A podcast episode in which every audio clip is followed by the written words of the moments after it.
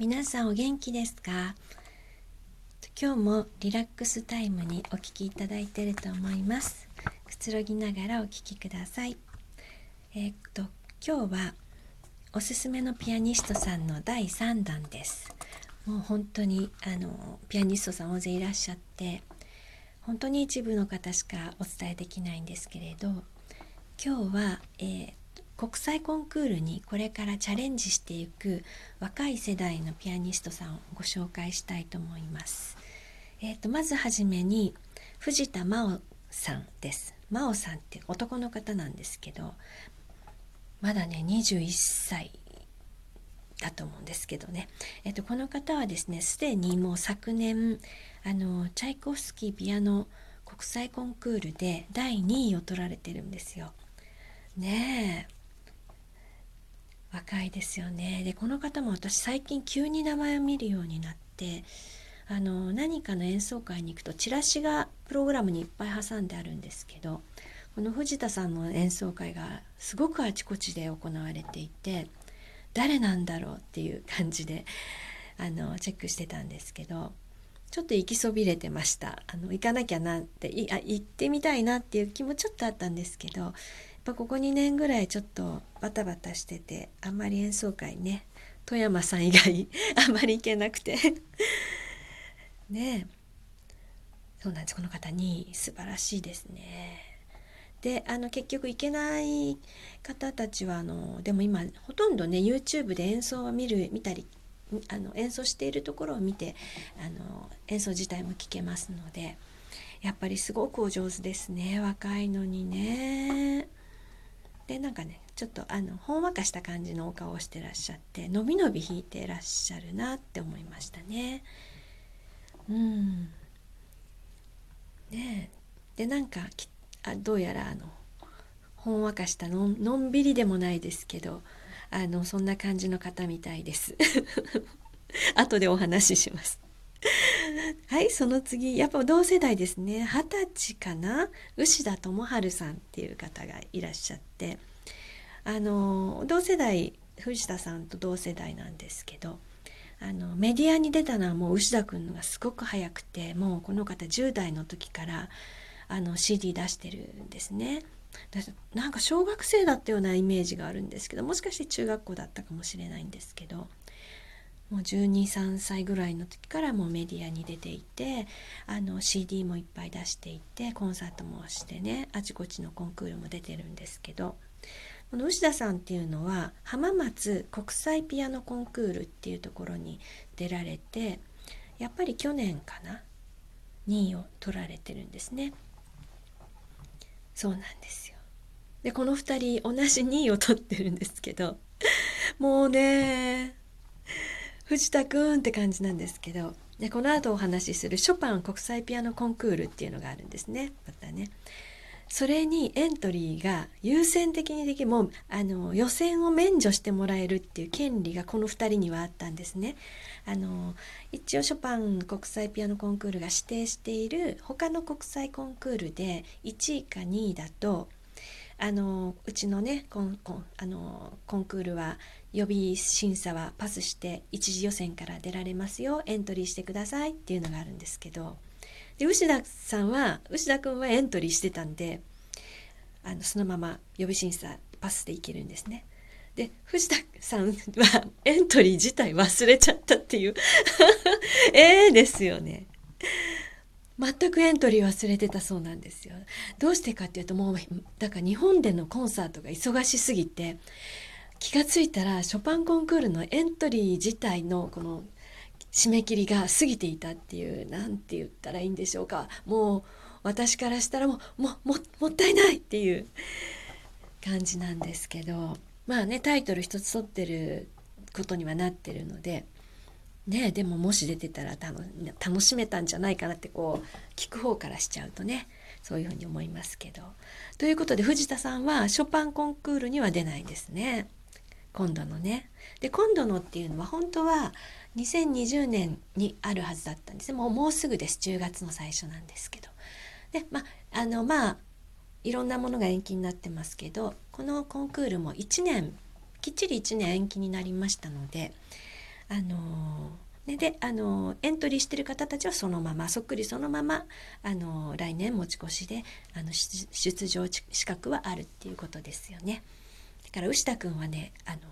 予備審査には出ずにいきなり一次予選から出てきます。楽しみです。さあそしてもうもうもう本当に日本中が楽しみにしている3人目は反田恭平さんです。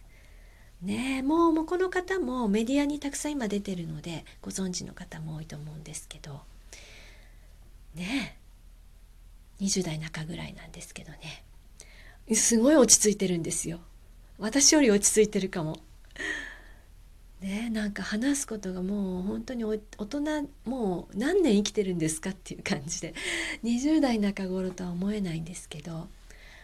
ねえもう自分でレーベルも持ってらっしゃるみたいですしね。自分であの仲間を集めて室内楽やったりあのストリーミングコンサートっていうんですか？ああいうライブ配信をやってみたり。もうチャレンジいろんなことされててただ国際コンクールにはねあまり出てらっしゃらなくて今回だからあの世界に出るっていうことでファンはねもうみんな楽しみにしてますよね。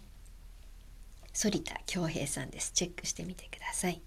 さあ、そして、えっ、ー、と、小林愛美さんっていう女性の方もね、いらっしゃるんです。反田さんとね、同世代だと思うんですけど、同世代なんですけど、小林愛美さんはですね、もう YouTube でね、あの検索していただくと本当に4歳5歳ぐらいの時からあの YouTube をアップされていてもうちっちゃいんですよあいみちゃん。あいみちゃんって感じですね。でももうちっちゃいけど弾き始めたら上手。こんなことできるんですかっていうぐらいにであの成長過程が YouTube で見られるのであのお時間あったら是非ねチェックしていただきたいんですけど彼女は2015年のショパン国際コンクールにも出てるんですけどで本戦最後までのメンバーに残ったんですけどあの6位までに入れなくてね6位までがあの入賞になるんですけど今回ねリベンジなんですって。ね楽しみです。5年経ってね。5年で結局プラス1年なので6年経ってどんな演奏されるかなって思いますね。楽しみです。さあそして最後です。隅野隼人さん。隅野隼人さん。この方ね是非ねあの YouTube で検索していただければと思うんですよ。であのこの方どうして私があの知ったかというとやっぱりこの休み期間中にね私が YouTube を転々とまたしていてその中であの弾いてみたっていうあの男性ピアニストさんがねとても多いなっていうのをね知ったんですね。で随分前23年前かなもっと前かなマラシーさんっていう男の方がいるっていうのは知ってたんですけど今もっとね大勢いらっしゃっていろんな方がね。でその中でも別格にうまかったんですよ。住野さん。住野さんっていう名前じゃないんですけど。あのなんかねあだ名をつけつけてやってらっしゃるんですけど。あのこの方もショパン国際ピアノコンクールにエントリーをされていてね一次予選まで来ていただきたいなって思うんですけどね。住野さんねまたちょっとあのこの方についてはちょっと異色の方なのでまたあの次回ねお話できればなと思っています。ねえそうなんですよ。ね皆さん若いほほぼ25歳ぐらいですね。ショパン国際ピアノコンクールはえー、っと16歳から30歳まで出場企画があります。なのでねそのくらいの年代の方しか出られないんですね。でこれを機会にですねあの海外の方たちもあの見られると思うので是非ねチェックしていただければと思います。ね、なかなか楽しいと思うんですよ。ねであの皆様からねあのあのいただいてますお便りで全部読んでます。ありがとうございます。ねそうなんです。まだ少し時間あるかな。ちょっと読めるかな。えっ、とえっ、と前回どこまであそうですね。あのー、ピアノね弾いてくださいって言われたので弾いてみたんですけどあのバッハのプレリュード綺麗な音でしたよっていう声をねあの由美さんから頂いてます。ありがとうございます。ね。そしてあのなんだっけマダムヤンさんからあの鍼灸院のね先生のお話をしたらねあの上海の針は日本より太めなので上手な先生にお願いした方がいいですって書いてあるのでこの方上海の針の先生なんですかね。うんねえ私は今の今結構細い針でやってるんですけどねえそれでも結構ドキドキですよ。ねえそうなんですね。それからですねうん、ほなみさんありがとうございます。ほなみさん、バッハが、えっ、ー、と、いただいたお手紙に、バッハさん昨年から特に好きですって、もう聞いてらっしゃったんですね、バッハね。おすすめですよ。あの、癒されるので、この後もね、聞いてみてください。あと、水地さんもね、あの、私が今、あの、水地さん企画でやらせていただいてるんですけれども、あのありがとうございましたっていうことでお便りいただいてます。そしてですね綺麗な曲だしもしかしたら弾けるかもなんて思いました。水地さんピアノ弾けるんですね。もうぜひぜひぜひぜひ弾いてみてください。ね。さあえっとお便り全部読んでます。ぼちぼちお答えしていきますので楽しみにしていてください。今日はありがとうございました。